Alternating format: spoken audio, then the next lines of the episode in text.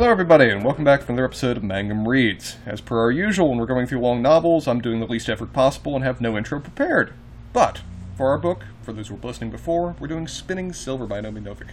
Continuing on from where we stopped, actually no, before we do that, Sarah, I believe you have another one-star review that you discovered as part of your constant travels into that particular topic. Oh boy, do I. So, I am going to rely on you both to tell me when to stop on this one-star review, because it is quite a long one. But I would like to start with the idea that I think that we are, in this review, really getting towards some things that we are, some topics and plot points that we are going to deal with in this particular episode. But to the point of things that we were talking about off-pod, I would like to just mention that I am dealing with a Goodreads review, and it is a 2-star review on Goodreads. And the beginning of the actual review itself explains that criteria and says, "I'm not giving this a 1 because it was at least legible." Okay, rough opening. One star is for books that are as bearable as a bad fan fiction, so this is at least better than that. So that's where we're beginning this evening. I will, so as I said, this. Yeah. I'm muting myself right now. Go on. Just press the little button. We'll continue on without you, Spencer. Join us when you feel capable. So this review goes on for a long time, and I'm trying to determine how much of it I actually want to go into as we begin it, but there is a... We can give you a 2-minute timer. Well, I'm very used to setting. I've got the Monopoly stopwatch. There is a... That's right. There is a 9-point scale, or a 9-point argument for why this is a 2-star story. Oh, wow. It's more well thought out than most of my college essays. Okay. Which I think is fair. I'm going to try to point out why I chose this review a little bit and condense some of the other points, because we've talked about some of them. The first point encompasses kind of a lot of them in all caps. And we have talked about this a little bit, and I think that we will continue to talk about this probably in the third episode of this book. This reviewer is concerned about all of the perspectives that we deal with. Mm-hmm. They say simply, the perspectives, why are there so many useless perspectives? I hated it. So that's a helpful point. Every so often when I see people review things badly that either I think I will like or I know that I like, I see what else that they have reviewed badly. Okay. I'm just wondering if they reviewed Game of Thrones or The Wheel of Time, or I can just start naming series that have multiple perspectives, but I just sort of want to know, like, are they just not engaged enough in cognitive prowess to be able to deal with more than one perspective? Like, if they watch certain movies, do they just get confused and not like them? Or is this they didn't like how multiple perspectives were done in this book? So I am actively trying to figure that out as we talk about this. I will say on their Goodreads profile that they have read and rated over 200 novels. Oh, wow. And most of them were sort of fantasy sci-fi related as far as I can see. Yeah. I really want... Not that says anything about multiple perspectives per se, although I think we can probably infer some things about that. I kind of want to watch them watch Rashomon or Seven Samurai and just see what happens as they, like, experience such a thing. Yeah, because I am looking at a lot of reviews, and ratings for books that I have no fucking idea what they're talking about. And they are, like... very predisposed to give 4- or 5-star reviews to fantasy novels that I have never heard of. Fair enough. Yeah, it's an interesting criticism if you're very fond of fantasy, because it's gotten really common now to have lots of different perspectives in books. I feel like every fantasy novel I grew up on has many perspectives. And let's be fair, I think we discussed last episode, we think there are probably too many perspectives in this, mm-hmm. but not in the sense that they're overwhelming, just in the sense it dilutes it. Yeah. That there's still not that many.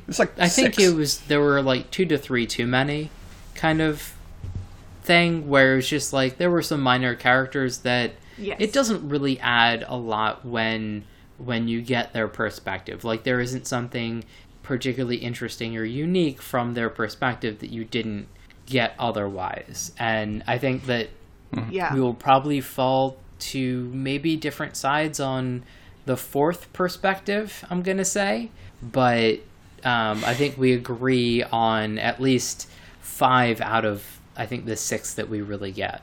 And so I would like to thank you for recommending that I go look at kind of what other books that they have rated and what they have done with their reviews, because it took me to their profile specifically, which fascinatingly has an entire scale related to the other point that I wanted to make about this book. Okay. Go on. So I told you that they have a kind of 9-point argument about their 2-star rating that has happened here. Yeah. And their 9th point, which is where I actually wanted to get in this review, is probably more related to an episode that we will do at the end of the book. But we get a lot of, like, marriages in I think, the episode that we're going to do here. So fuck it. Number 9... in their specific review of Spinning Silver is, it's a 1 on my sexiness scale, which is super bummer because Uprooted, which is another book by Naomi Novik, and a lot of her points have to do with how she is comparing this book to Uprooted, is my definition for the best kind of sexiness. So you let me down, Novik. Interesting. Blah, blah, blah. There's some other discussion of this, which, like, okay, fine. I would have mentioned it, and we could have moved on. But now. But now, BJ, you have directed me to look at a treasure trove. The Goodreads profile of this person.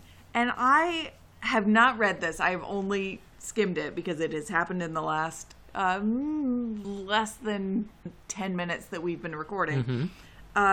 You have directed me to their Goodreads page and their About section. Yeah. Which is? And I thought I was reading... I've had a couple of glasses of wine. I thought I was reading their review for some other book. I don't know. This is not their review for some other book. This is actually their About section. And I quote... "Since I seem to be the only person that cares about how satisfyingly sexy a book is, here's my personal sexy scale that I'll put in my reviews." Oh my god. I feel like we need to have a link that might go along with this episode when it is published. We'll post it. I'll put it up. This is a 1 to 5 scale, so I feel perfectly fine in reading you all of this. I think we might need to have an addition to our Pottering Around chapters. Well, yes, I think that we could do a sexiness scale according to, who is this person? Miscellaneous Alley. Oh, even better. Hey-o. Clearly they're a Harry Potter fan. I feel like, BJ, this person is your mirror and opposite based on your prior discussion of your assessment of sex scenes in literature and what they should and what they shouldn't do. I don't think she's going to reach the same conclusions you do. I really want to see what this person thinks of the Broken Earth trilogy, because... I will, as we are discussing other things, I will try to see if they have something on it. I would also like to point out that this is a 0 to 5 scale. But it also, it seems to be functioning on a sort of Likert scale, where it's not like 5 is the best. Interesting. 5 seems to go too hard in the other direction. So, may I read you what these qualifications are? Please do. Okay. So, 0, literally no romance or sexiness. You'd read it with your grandma. Okay. 1, which is how she has, for the record, rated Spinning Silver. Longing gazes and holding hands, maybe a fade to black kiss. Boring waste of time. You'd read it with your grandma, which, okay. Why are you reading sexy things with your grandma anyway? Think anything written in the 1800s. Okay. 2 on the scale. Some kisses, little more deets on the action, but not anything you'd be afraid of you, 12-year-old sister, reading. Think Twilight. 3. It's getting up there. Good shit. Little more hanky-panky. Maybe a tastefully boring fade to black sex scene. Think the third book of the Grisha series. I don't know what that means. Yeah, don't know it. Okay. Then we get to 4. Finally, shit goes down. Actually getting some deets after actual sexual tension people give a shit about. Think Uprooted, which is the Naomi Novik novel that she keeps comparing Spinning Silver to, or later Dark Fever books, which I have no frame of reference for. Then 5. Now it's too many deets. Pump the brakes. It's getting boring with how much these people are fucking. Christ. Think 50 Shades of Grey or other crappy bodice rippers. Okay. Well, that escalated I think quickly. I can say with confidence, that if our listeners are looking for porn with plot, they will be very disappointed with this story. That's not what it's about. Yeah. For the record, the rest of her about has a lot of details on how she reads fantasy and sci-fi novels with a focus on epic and romance elements. Hopefully not too many deets in there. Well, she says, for how much I love romance in my stories, I almost never read pure romance, and I definitely don't read erotica. Shit's boring. Okay, then. Yeah, I mean, if you want a story that probably lends itself a little bit more towards that, I think Snow White and the Seven Dwarves would be a little bit more toward that. A certain perspective. If you want a fairy tale that's a little bit more... explicit. Yeah. Shockingly, we are focusing on sort of the inner lives of characters. Yeah. In many ways, the avoidance of that kind of romantic plot from all of their perspectives. I mean, indeed. Look, going into the section we're going into... several of our characters, actually all 3 of our main characters, will be making key decisions based on avoiding romantic scenarios that have been forced upon them. Yep. Yes.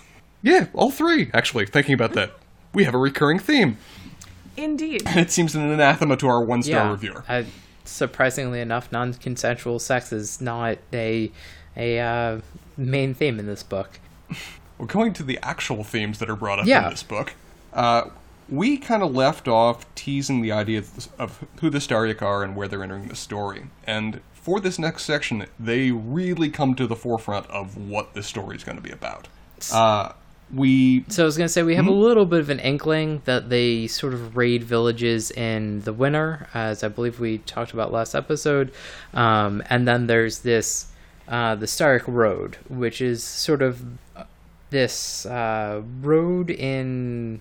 snow that you sort of see out of the corner of your eye that is sort of closer or farther away from you, and it completely varies with like who you are and how you feel that day and whatever else. This is sort of the first sense of magic that we get in the world, that the Staryk Road is not so much of place but an idea or a thing of magic.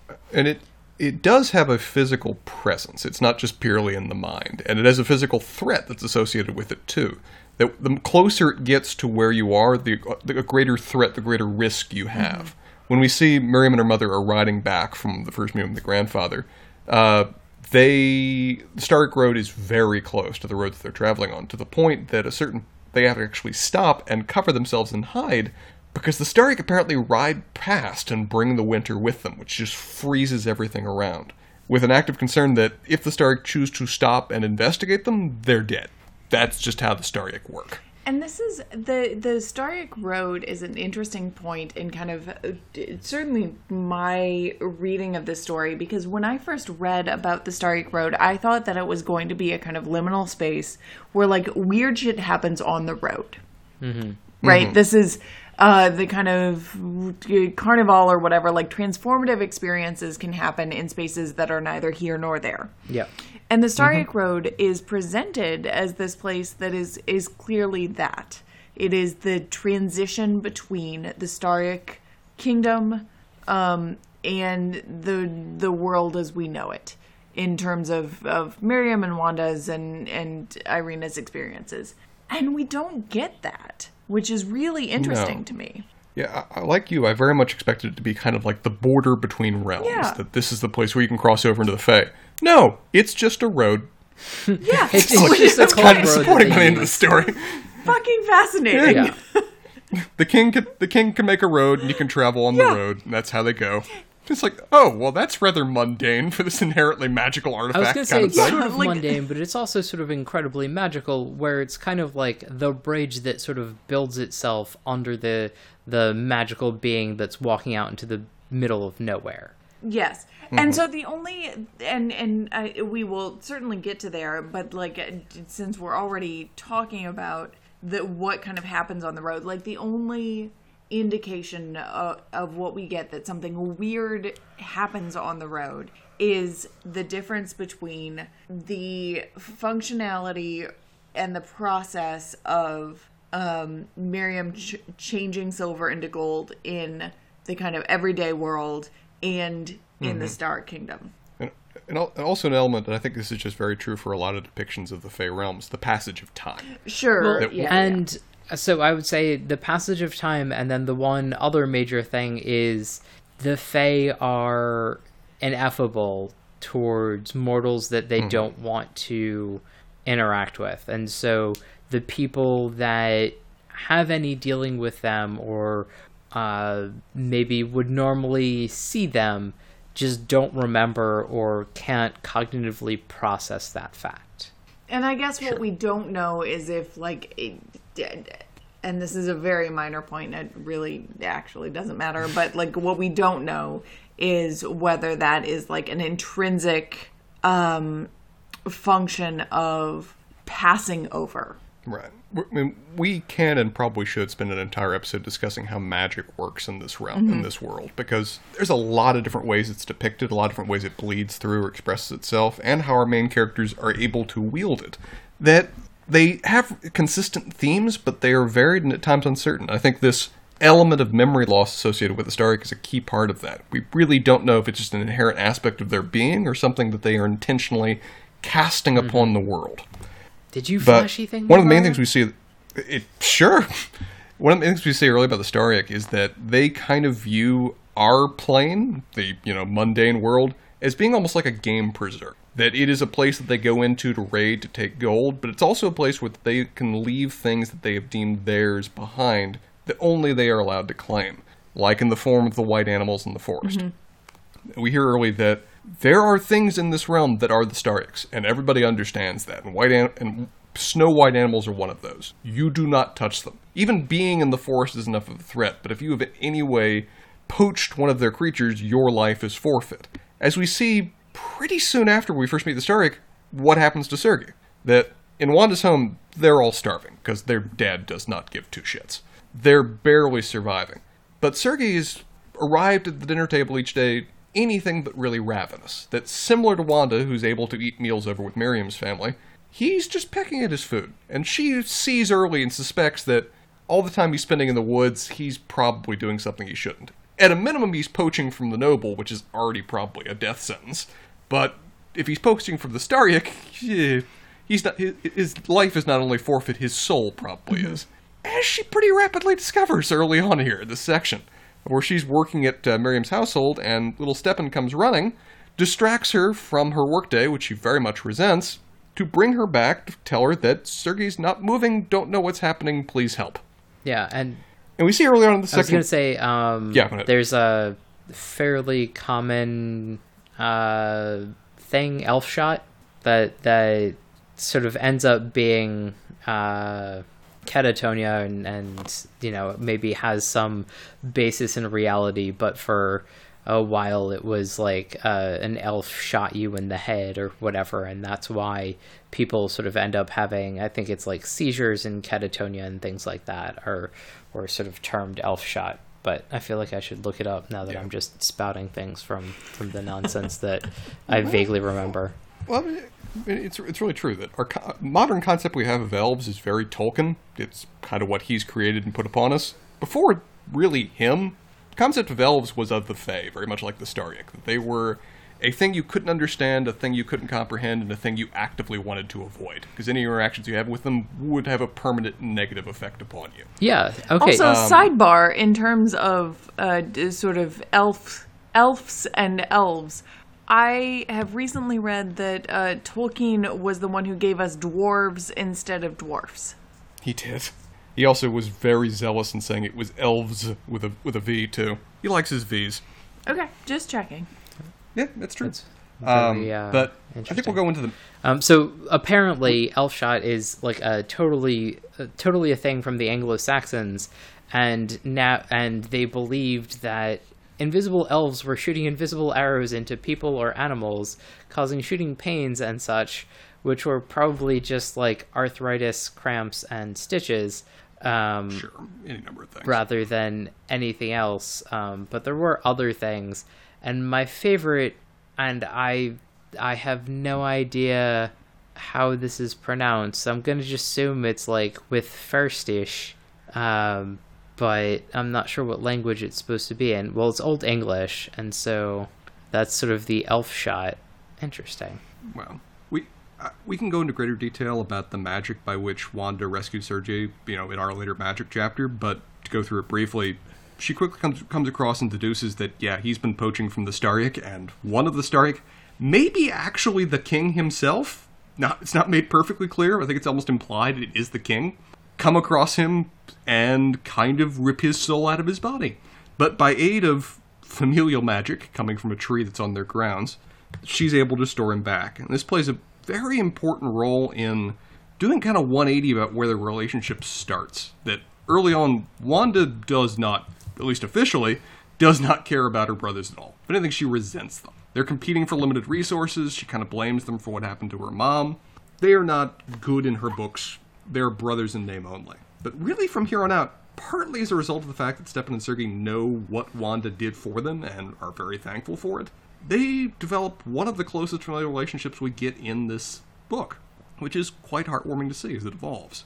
But this book, being fond of its multiple perspectives and various other storylines, I think we really need to start going into Miryem's bet that the Staryk put upon her. Because when I read this, I assumed that this was going to be the entire damn book. Well, so I feel like we need to discuss it and then take a hard right turn, because this has nothing to do with the middle third of the book, and we get to introduce Irina.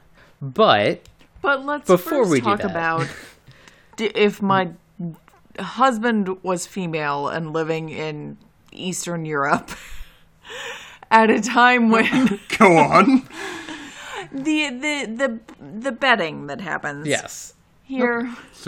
So this starts out as in some ways a punishment for hubris, as so many classic myths do, of where Miryem, not really on camera but kind of implied, is bragging about the fact that she's being very successful as a money lender, that she's turning silver into gold. She just deposited her first gold in her grandfather's bank account. She is proud of herself. And the Staryk overhear this. And their response, as fey creatures who like to punish hubris-rich humans, immediately is to just leave a bit of Staryk silver on her porch with the implied suggestion of, okay, go do it again. Mm-hmm. And I'm not going to set a time limit, but let's just say soon. Yeah, so this is what she has to do, and like especially I think in this first iteration, let's say, of her turning the silver to gold, like she really does take it as just a challenge. Yeah, right. She starts to feel much more under threat later, but for this first one, she's really just kind of matter of fact about it. Mm-hmm. I think she sees this as an opportunity. Well, I also think this is just this is an expectation of me. But it isn't a doom. Yeah. So what does she do in this first iteration? Well, she takes the Staryk Silver, which has very unique properties. This is not silver in any sense that we would recognize. It seems to have the light of the sun preserved in it. I would say the moon, if you were going to go with a metaphor. Fine, yes.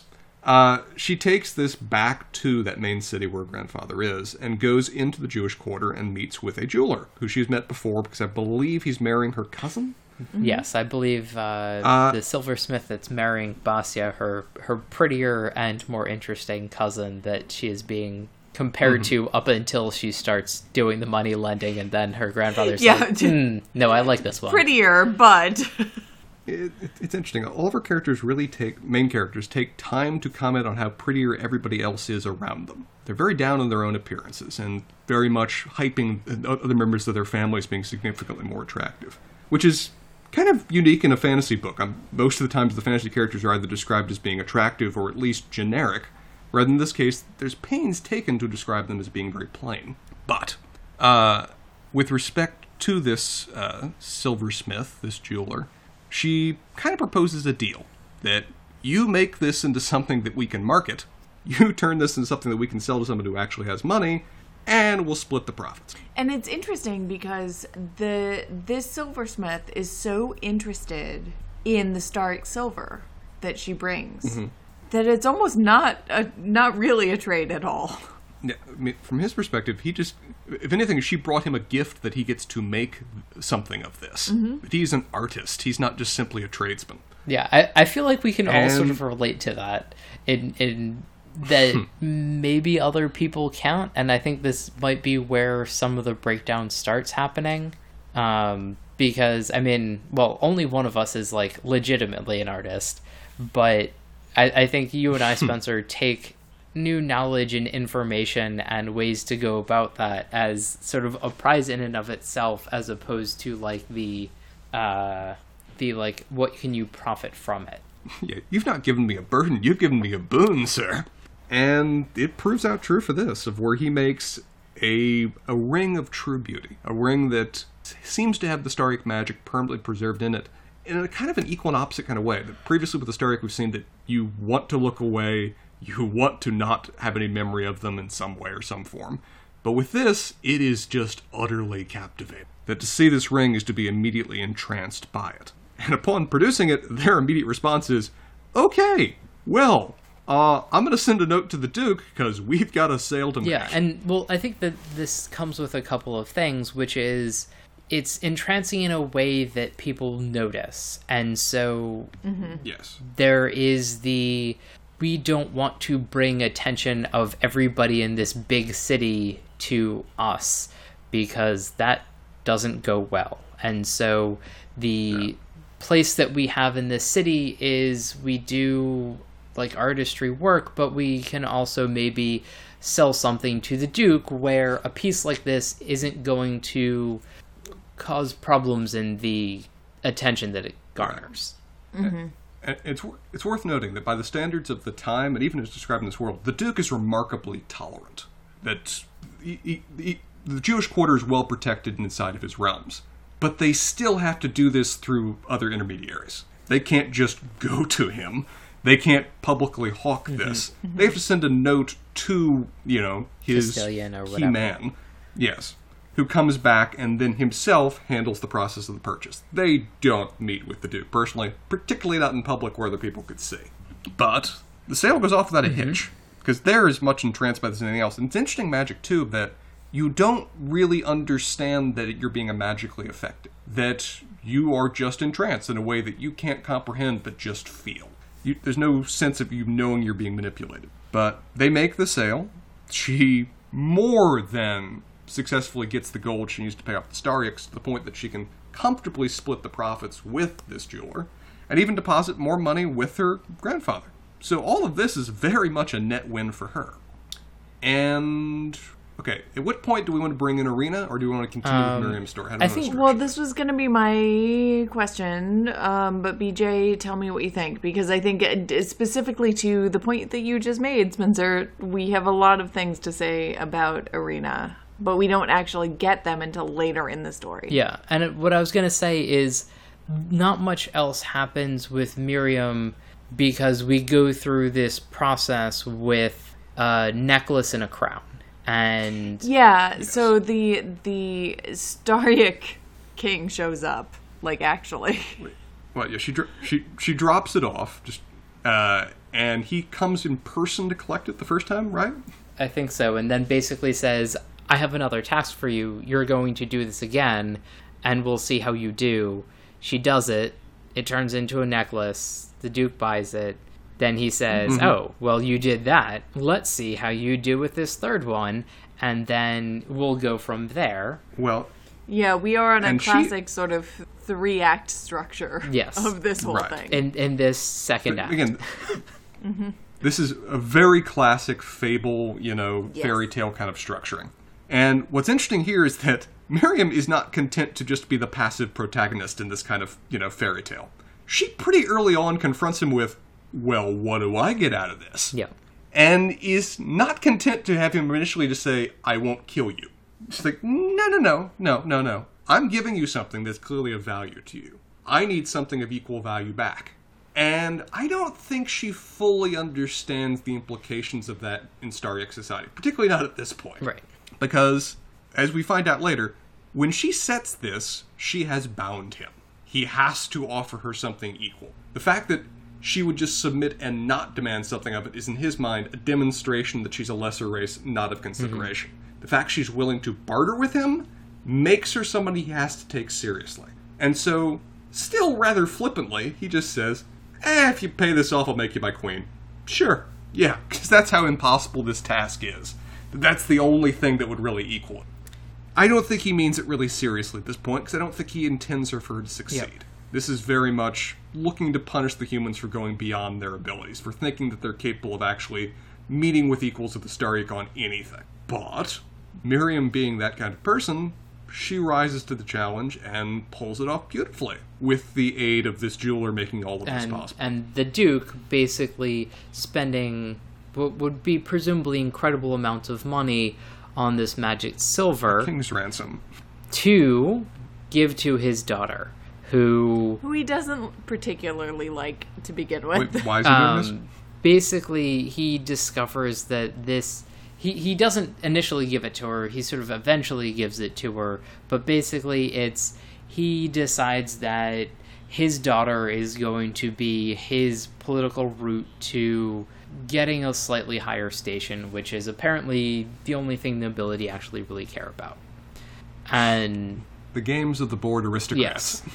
Yes. So this daughter is apparently, relatively plain in the world, has only limited options in this society of who her husband is going to be, but her father figures out that this magic can help out. And I think that this magic can help out, but also that, he has a visit from the Tsar coming up. So, it's not even that it helps out, because you could get a sort of, a more powerful minor nobility if it's going to help out, but the Tsar is coming. Right. And so with the Tsar comes all sorts of powerful people that are going to be in his household, and so maybe he can show off his daughter to a little bit more favorable light with this Staryk silver. Sure. Right. And I think we kind of have to go into Irina here a little bit. But her background is interesting, of where her father is very much a military man who's been given this position of nobility because of his military mm-hmm. successes. He took this town for the Tsar, or the past Tsar, and seemingly either a civil war or even just active conquering. And so he was given a position of power as a result of that. He's very military-minded. He's treasured by other nobility for his ability to train troops and young nobles in the art of war. And his perspective on Irina is, I wouldn't call it cruel, but cold, sure. A role of mentorship. I'm never going to be forgiven for this. He's never necessarily denied her anything. She's received an education. She's been allowed to be involved in affairs. We find out more later on that she's remarkably well-equipped to be a noble lady. But she's hindered by the fact that she's just, by the standard of the day, not particularly attractive. And I think that her mother passed away incredibly early on, and so she didn't have that training and that upbringing where there was a strong female a strong female aristocratic presence of this duke's wife, and so the duke basically was just like, well, I'm just gonna leave you with your nurse and she'll raise you. And then it's like, well, I don't have a son because your mom died, so you just are gonna need to learn some of the stuff that's going on here, and we'll figure it out. Well, I don't pay particular amounts of attention to you, but the sort of female nurse leaves her own kind of mark on Irina. Yeah, right. As a result of this kind of mixed education, she emerges remarkably well equipped for what tasks are going to be set for in this book. Yes. That she's very intelligent, she's very capable, she's very politically minded, probably learned from her dad, and very well equipped to deal the games of nobility. In the womanly arts, she's learned from this nursemaid certain key things that will prove useful and need to know. But her main education has very much been in politics and political maneuvering, and that proves useful for where it comes. More so than she ever would have thought. At the start of the story, she's kind of resigned herself to the fact that she's going to be maybe eventually consigned to a monastery somewhere. Yeah. Or to a nunnery somewhere. She's essentially a spinster. Or, she's probably, I don't know, maybe late teens, mid-20s, something like that, and getting sort of up in the, like, her father has not made a match for her at this point. Right. And at this point, she's almost just hoping for any match, even if it's one below her station, because the options have proven kind of non-existent over the last few years. But her father has ambition. And sees with these magical artifacts very quickly what value they can have. If nothing else, that he had nothing really planned to entertain the Tsar with when he came into town, other than to arrange for a hunt that he knew would not go over particularly well. So knowing that the Tsar is actively being courted by people in much higher noble station than he is, with these various, what he seems to recognize as magical artifacts, he has ambitions about what use his daughter can be to him beyond what he ever thought she was capable of. And bedecked in the silver accoutrement.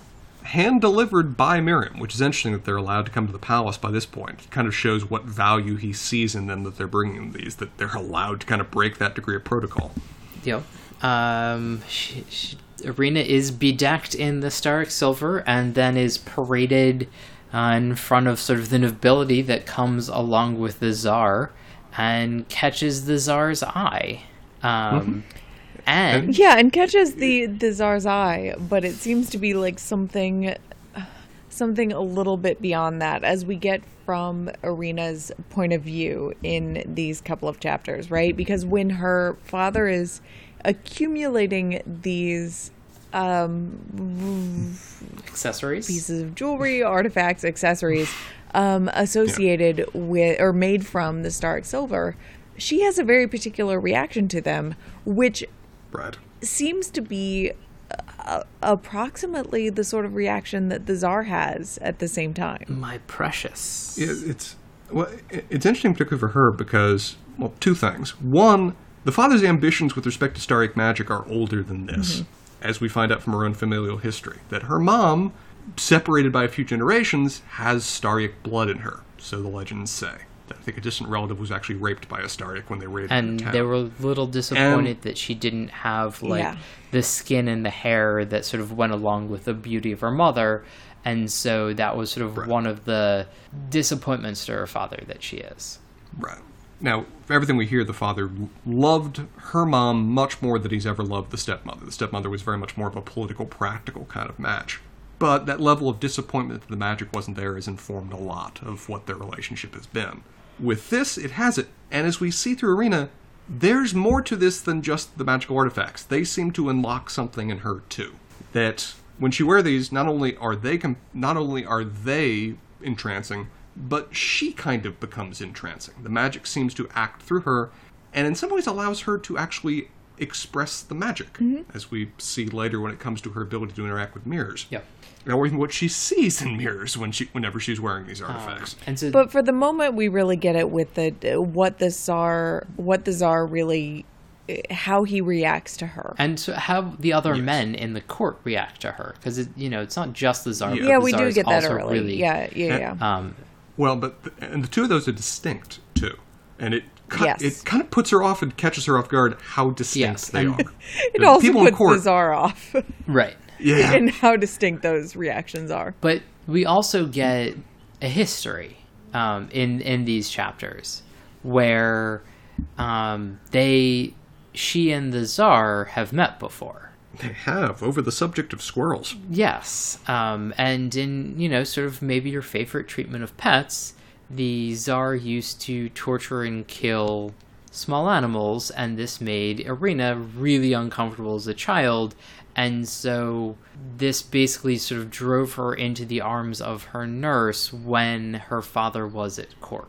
Yeah. Well, it's also, the moment between them is interesting because she doesn't just express displeasure with this, she confronts him on it and kind of calls him out on it being wrong. And he's caught off guard that anyone would have the pluck to do that. And seems almost humored by it, even if it's a child, that someone would confront him. And then very quickly responds, I'll kill you next, so leave me alone. Well, he mocks her, he kind of tries to laugh it off, he threatens her, and she goes and runs to her mother's arms. But he recognizes her when he sees her. He knows her. He remembers her because of that. It is a basis of a relationship that has not been forgotten. The addition of the magical artifacts is decidedly new. And while most of the court reacts with just being utterly enamored, caught off guard, entranced by her, his reaction has an element of that, but in a much more coldly or even hungrily calculating kind of way, which she does not understand at the time, but boy, howdy will she shortly. And so we're also, in this part, impressed with the nature of the Tsar and how different he is than sort of all of the other nobles and everybody else that we've encountered. And we get a little bit more explanation later, but he never wears the same thing twice. And he's always impeccably dressed and impeccably put together in a way that nobody else is.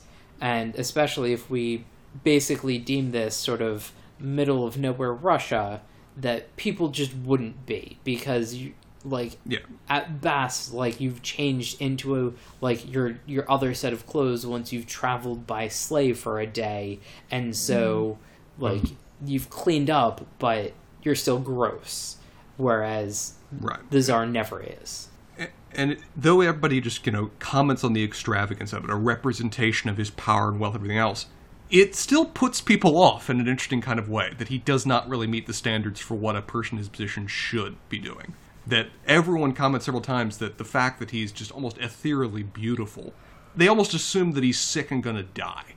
That he doesn't meet the kind of robust standards that men are expected of. It's talked about several times that, she'll marry in, and he's probably not really capable of reproducing or anything because he's probably ill and going to die, just because he comes across as a bit of a fop. Even if everybody comments that he's exceptionally beautiful. Just because he's not like her dad. He's not this kind of militaristic bin kind of person. He doesn't really meet their expectations, even if they are kind of inherently enamored by him. So Spencer. And this is so interesting. Oh, go ahead, BJ. I'll come back to you. I'm sorry for interrupting. So I have a quick historical sidebar, which is type 1 diabetics. What was the impression of them? Because, they made it a little bit, far enough in life to sort of develop a bit, but would have, as guys, completely, baby faces, look very young. And I sort of wonder if that's kind of, what they might have thought, that, it's a surprise that he's made it to, late teenagers or whatever, because he just looks striking, like somebody that might have been a type 1 diabetic would have looked very striking up until they just died. It is an interesting cultural point that they may just have that kind of assumption without understanding the medical science that we've seen people like him or similar enough to him for years, and it's kind of weird that he's made it into his 20s now, probably mid-20s. He's a little bit older in Irina, but he's totally going to die sometime soon. But yeah, Sarah, you were saying.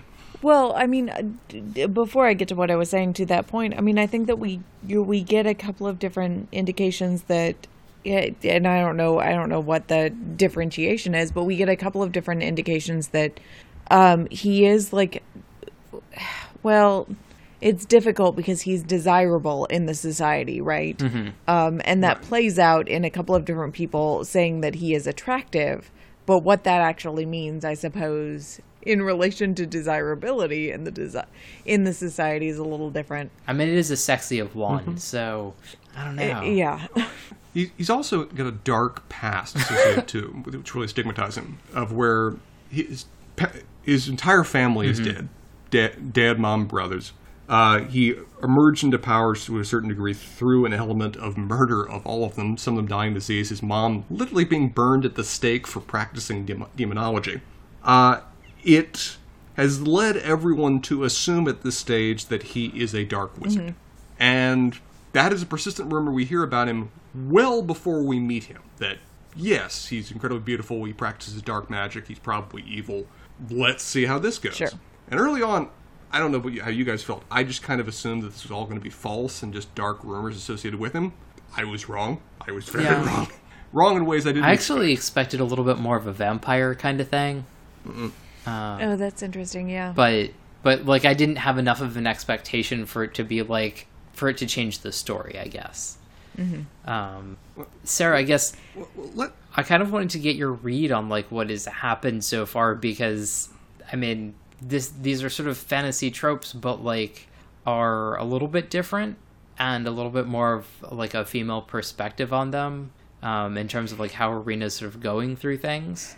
Yeah, and so what I was going to say earlier that I think is really interesting about both the perspective that we have at this point in the story and where we kind of eventually end up while we are traveling with the, spoiler, we'll get there, newly married Tsar and Irina, right, is this idea that we come in with the Tsar being sort of supremely attractive and obviously well positioned for marriage and kind of all around a catch, right? And we have Irina, who we have been in the perspective of, which I think is super interesting, but in her head, where she does not view herself as attractive, where she knows where she stands with her father, where she has been raised by her kind of nursemaid who has particular feelings towards her that are loving and nurturing, but also understanding of kind of who she is in the world. And then we get immediately flipped on this relationship of what we expected it to be is immediately flipped on its head in the eyes of everyone else around them. Yeah. And the Staryk Silver just kind of like changes where everybody is and like is sort of the turning point for two out of the three characters in this story. This is a book that is very content to treat what would normally be plot as just an element of background. Of where it will introduce something that in many other stories would just be the entire tale. And then 40 pages into it, just say, okay, well, having set that up, here's where I actually want to go. Yeah, and it's so interesting because it to kind of take a step back, as you were saying, Spencer, it takes these sort of physical interactions and says, okay, but what are the human implications of this? Yeah. The fairy tale of turning silver into gold. Okay, you have to do this 3 times, and then we'll get to it. And that's like 2 chapters out of the... Cool, that's going to happen. Right, and that happened, and then this is what happens because of that.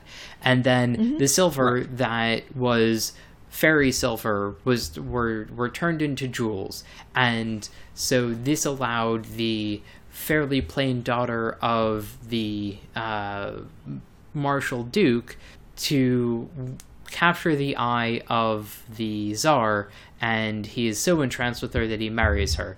Okay, so that happens, but like, what does that mean? And what happens to these characters? And so sort of fairly quickly in this middle third, we get a turning point in many characters' stories, and then their story then plays out, as opposed to that was the story. Yes. It's almost like the writer's more interested in the they lived happily ever after. Of what? Okay, let's unpack what that actually. Yeah, but they do, and so that's not a thing. It's not quite.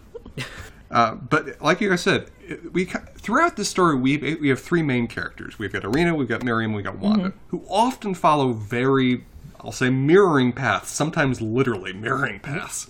At this moment, all three of them are being tried, well, at this point, all three of them are being forced into marriages. Yes. All three of those play out differently. But it all happens at almost precisely the same time in this book, mm-hmm. of where Irina is being married off to the Tsar, which she has a lot of concerns about because of her prior connection to him as a kid, that she has an insight into who he is that she doesn't like, and she's heard a lot of rumors that put her on edge as to what he might be.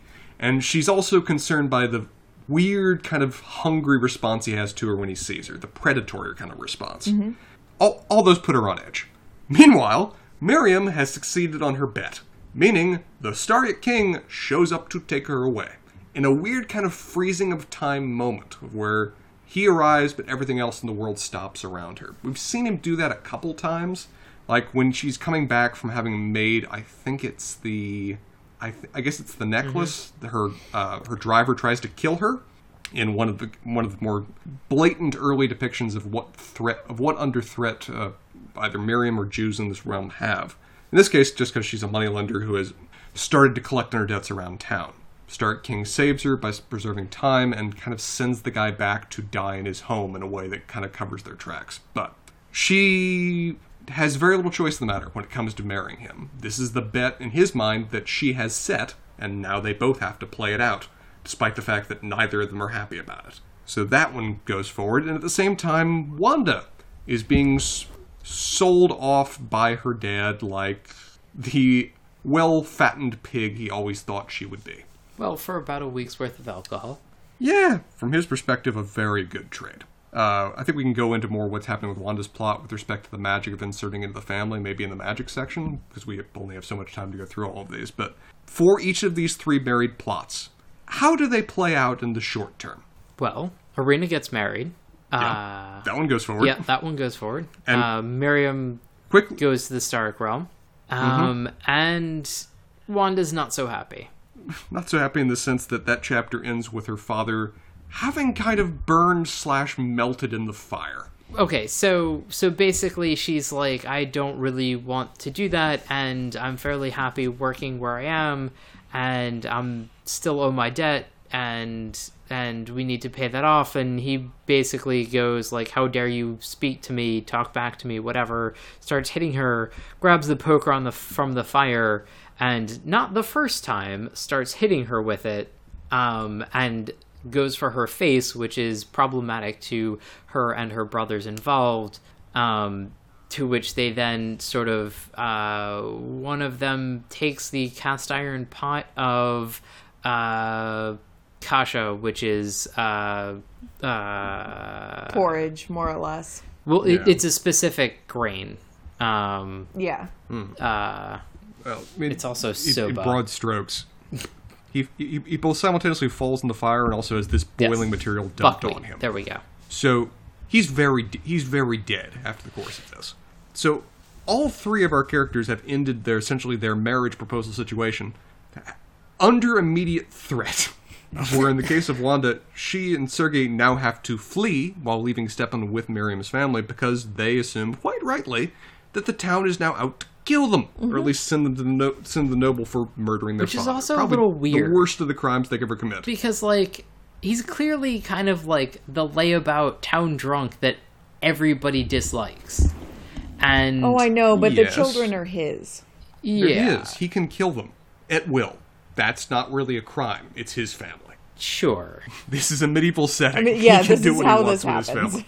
Yeah. I guess I feel like the other side of it is whoever kind of wanted to marry Wanda, like, probably would have just been like, well, you're mine now, rather than turn her over like, I don't know. It just seems like a very impractical... Yeah, but that contract was not made. That contract was not made, and from his perspective, now that contract has baggage that I don't want. I don't want my son associated with somebody that has just murdered their father. To your point, Spencer... which I don't know if you meant to say or not, but it is the prospective husband's father who is calling the shots here. Yes, very much so. Whatever, I don't know what his name is, it doesn't matter, but whoever the prospective husband was not even like necessarily all that interested. None of that matters, but there was a financial transaction going on between the two fathers. And to be fair, they valued her at a recurring alcohol supply into the future. So, sure. This isn't just an upright gift. There's an annuity attached to this. Yeah. So that one plays out with them having to leave Stepan behind with Miriam's family, yes. And they just go on the lam. Mm-hmm. Meanwhile, Irina finds out that pretty much on her wedding night that, oh, all right, I'm not only under immediate threat, there's actively a demon infesting this person that is trying to murder me. Yeah, there is. Her husband, the Tsar, has made a pact with the Russian demon. Well, yeah. We'll get to his actual name sort of eventually. Sure. Yeah, we'll go into the details with that here in a bit. But she has to make use of the tools that she's been given in very classic mythology fantasy style of you've been given the magical sword that makes the quest possible. Mm-hmm. She's been given the magical artifacts that allow her to move between worlds. In a way, I don't think she even really gets or fully understands yet, but certainly knows she can do. No, she just needs to hide from her husband. Which gives her a wonderful fly-on-the-wall perspective of what the nature of him is. Boy, howdy. Because she gets to see... So she basically is able to step into the mirror and then look back from the mirror to see him... as he acts in their private room, but sort of looks in the mirror to see him as he really is. Right, because he enters the room with the full intent of murdering her, which at the time she doesn't really get why. Having not found her, he just kind of trashes the place and then speaks with his demon out of the fire. I think, see here that he hurts himself doing so, trashing the place. Like... It does, and the demon hurts him too. Right, but it partially destroys him, his clothes, and sort of everything. And then as soon as this wave of violence passes, he's then put back together, back to his original beautiful state. Right. He kind of extracts from the demon a certain degree of magic to make all of this possible. Hey, you did this. I wasn't particularly happy with marrying her in the first place, much less happy covering for what you were intending to do. Give me the magic necessary to make all of this possible. Mm-hmm. And with a wave of his hand, everything he did just fades away. Everything's repaired even nicer than it was before. He's wearing a whole new outfit. All of his injuries are covered. And he exits the scene with Irina just now realizing how much of deep shit she is. And she's probably pretty cold because she's in the Staryk Realm. And speaking of the Staryk Realm... Oh, yes. Miryem has now arrived at what is described as, a giant diamond, essentially? That's kind of a diamond mountain that's just existing in the Staryk Realm. Kind of Superman-esque. Yeah, very, very much. What's it called? The something of solitude? Yes. I don't remember whatever. Yeah, Fortress? Kind of Fortress of Solitude. It. Fortress, yes. Very good. But she goes in there... and realizes that there's going to be a formal ceremony between all the Staryk people, which they go through. Clearly, the Staryk King is not happy with any of this, and is not even really making much of an effort to really give her the due that she's entitled to for what's happening right now. To the point that she takes the crown herself and puts it on her own head, which has a bit of a magical effect that I don't think anyone in the room was really anticipating. Including her. Including her. I think she at this point was just... as is her nature, defending her own rights, responding to people not treating her fairly in the way she believes she deserves. She grabs the crown, puts it on her own head, and it immediately turns to gold. A radiating sun trapped in it kind of gold. Which has the effect of really quickly banishing the little smug, condescending glances that all the Staryk have when they're looking at her. It's kind of oh, this is what he married you. Okay. Oh, we're getting it now. This isn't like he just lost a bet. There's an element of actual value here. She also starts to realize that the Staryk society is incredibly stratified, of where even in the rings of people that are assembled about her, there are clear demarcations, even in basic attire, between those who are in positions of power and those who aren't. The closer you get up to the top of the heap, the more they wear white, the more they wear silver. And she now sits in a kind of position above them all. She sits with gleaming gold upon her head. But as she gets back to the room to, enjoy whatever that's going to be, She also quickly realizes how under threat she is when the Staryk King reveals, while, you know, stopping it from happening, that he kind of just intended to poison her right then and there. But now that they've seen her and seen her power, he can't really do that. And so this is where the rebalance of power happens and some bargaining occurs, where she sort of gets a couple of servants that she names amusingly, and she gets from him that he will answer 3 of her questions. And the 3 comes up again. In exchange for him not giving her what he thinks is her due, her marriage rights.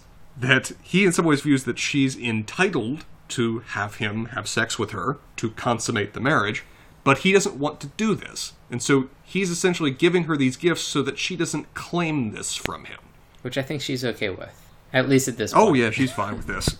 This is a win-win. Oh, yeah, we have this kind of, like, sitcom-worthy interaction of... Right. Cool. Thanks. Yeah, you know, I'm gonna do this as a favor to you, and I want you to recognize how much of a favor this is. Yeah. I don't think at this point she really fully gets how much of the society is built around these kind of deals and exchanges, and how much they have to be fair actors about them. They have to be equal. Otherwise, it's an insult to the other person if you are not. Don't think she's really going to understand that for a while to come. But it leads us in a point that, at least at this point when everybody was starting to go in their directions, I didn't think the balance of power would be where it is right now.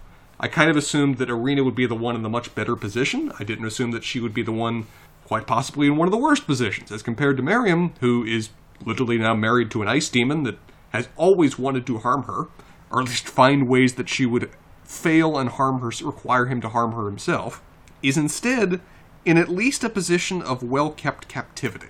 She has no agency, she can't really do anything to escape from this, but she's starting to wield a measure of power over what that is and how it plays out. Yeah, she's sort of finagling the terms of the deals that he makes and getting power from basically the letter of the law there. She's still a prisoner, but she's a prisoner that is operating in a system by which there are rules for her captivity. And she's gaining a lot better understanding for how those work and how she can manipulate. And so in this, she gets a couple of ladies-in-waiting who, Spencer, do you remember the names of those ladies-in-waiting? I was afraid you were going to ask that. They've fallen out of my head right now. Do you have them in front of you? And Sup. And I didn't get the humor in this because I don't really speak Yiddish. However, my mother read this book. And this is a sort of inside joke, because one of the ladies-in-waiting has a mark on her. I believe it's a birthmark or something like that. And Miryem basically calls her Spot, and the other one has a pretty braid. And so Miryem calls her Braid.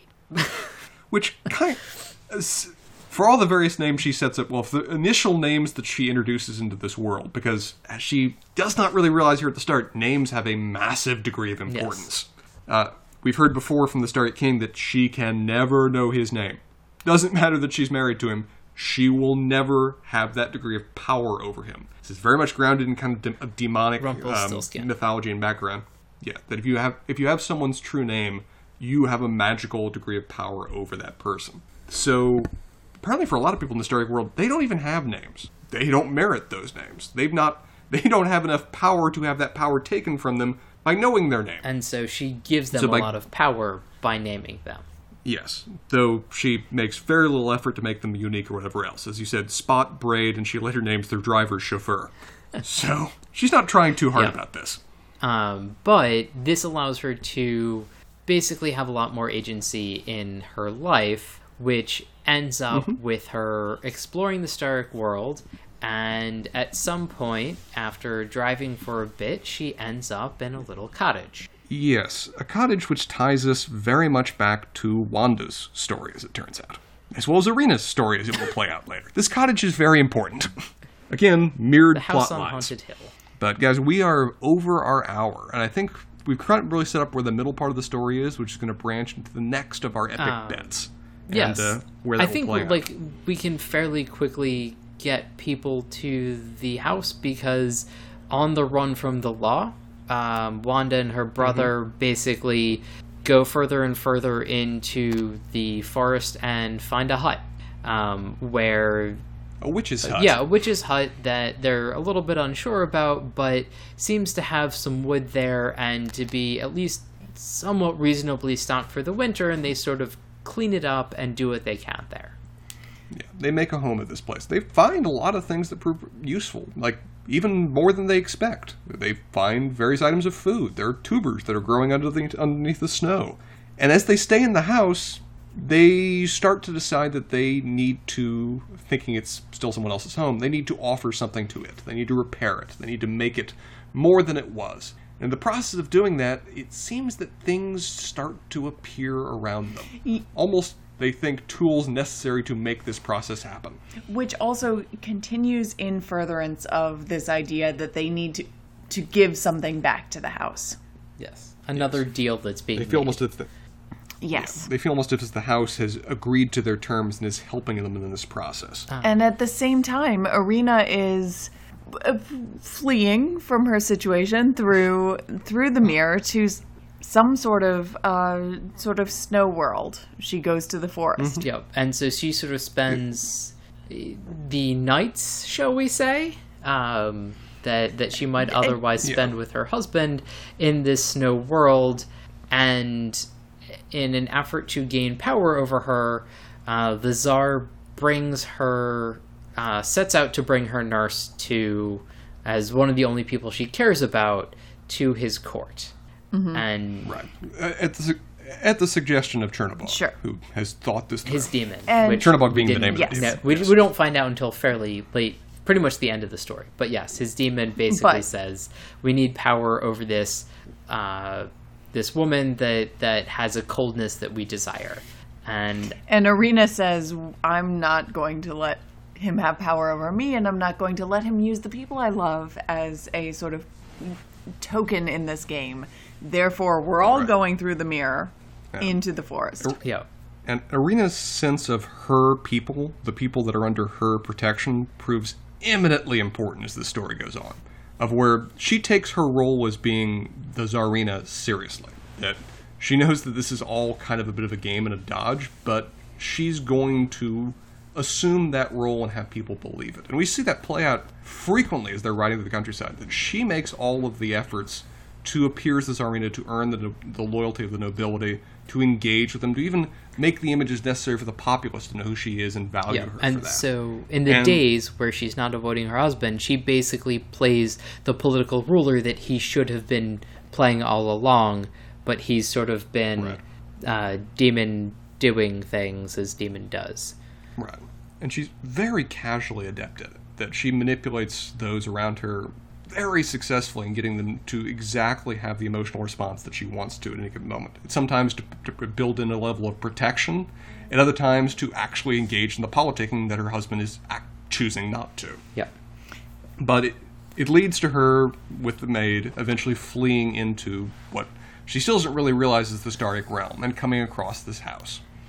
Where basically as they're sort of trying to prepare some of the food that they brought and things like that, things start sort of appearing again, and her nurse starts basically to do the things that she's good at, which is weaving and knitting.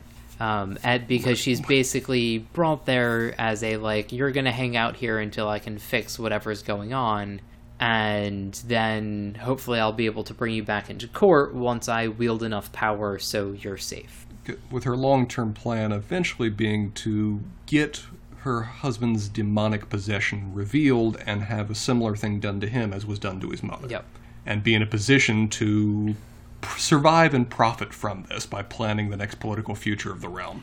And sort of in there we get the knot and intertwining of all of our plots that sort of slowly weave into the rest of the picture. But I think that's a good spot just before the spoon that was revealed to Spencer in a very excited fashion. And we will reveal to everybody else in the next episode. All right. And so if our listeners are looking for a safe haven in the woods... I don't know how safe it is because there are some demons there. But if you want any other of our podcasts, you can go to mangumtalks.com, where you can find all of the past books and stories that we have done, as well as our Pottercast within a podcast, Pottering Around, where we're doing chapter by chapter read of all of the Harry Potter books. And we are closing in on the finish of the second book of Harry Potter. And you can also find such things as Whiskey on the Weekends, where we drink whiskeys and chat about anything that comes to our minds, as well as Mangum Talks TV, where Lee and Spencer have just finished up Succession, I hear tell. We have. And we also have a couple of other random podcasts that happen every so often. But if you have any questions, comments, or other suggestions as to books that we might do or things that you want us to talk about in the relations to the stories that we are doing, click the Contact Us link in the top right-hand corner of the webpage, and we read all the comments and look forward to hearing your suggestions. But Spencer, I did sort of cut you off because I believe you are moving on to another TV show on Mangum Talks TV. Do you want to plug that real quick? It's still being finalized, but it looks like we're probably going to do The Mandalorian. So I will need to find a way to get a Disney Plus account finally activated. That is very confusing, Spencer. I don't know how you do it. But with that, we look forward to finishing up the plot, probably our next episode, and then we'll probably talk a couple of other things before we completely wrap up with this story, maybe a little bit on the magic and sort of the themes of fairy tales. But this has been fun as always, guys. Look forward to next time. Till then.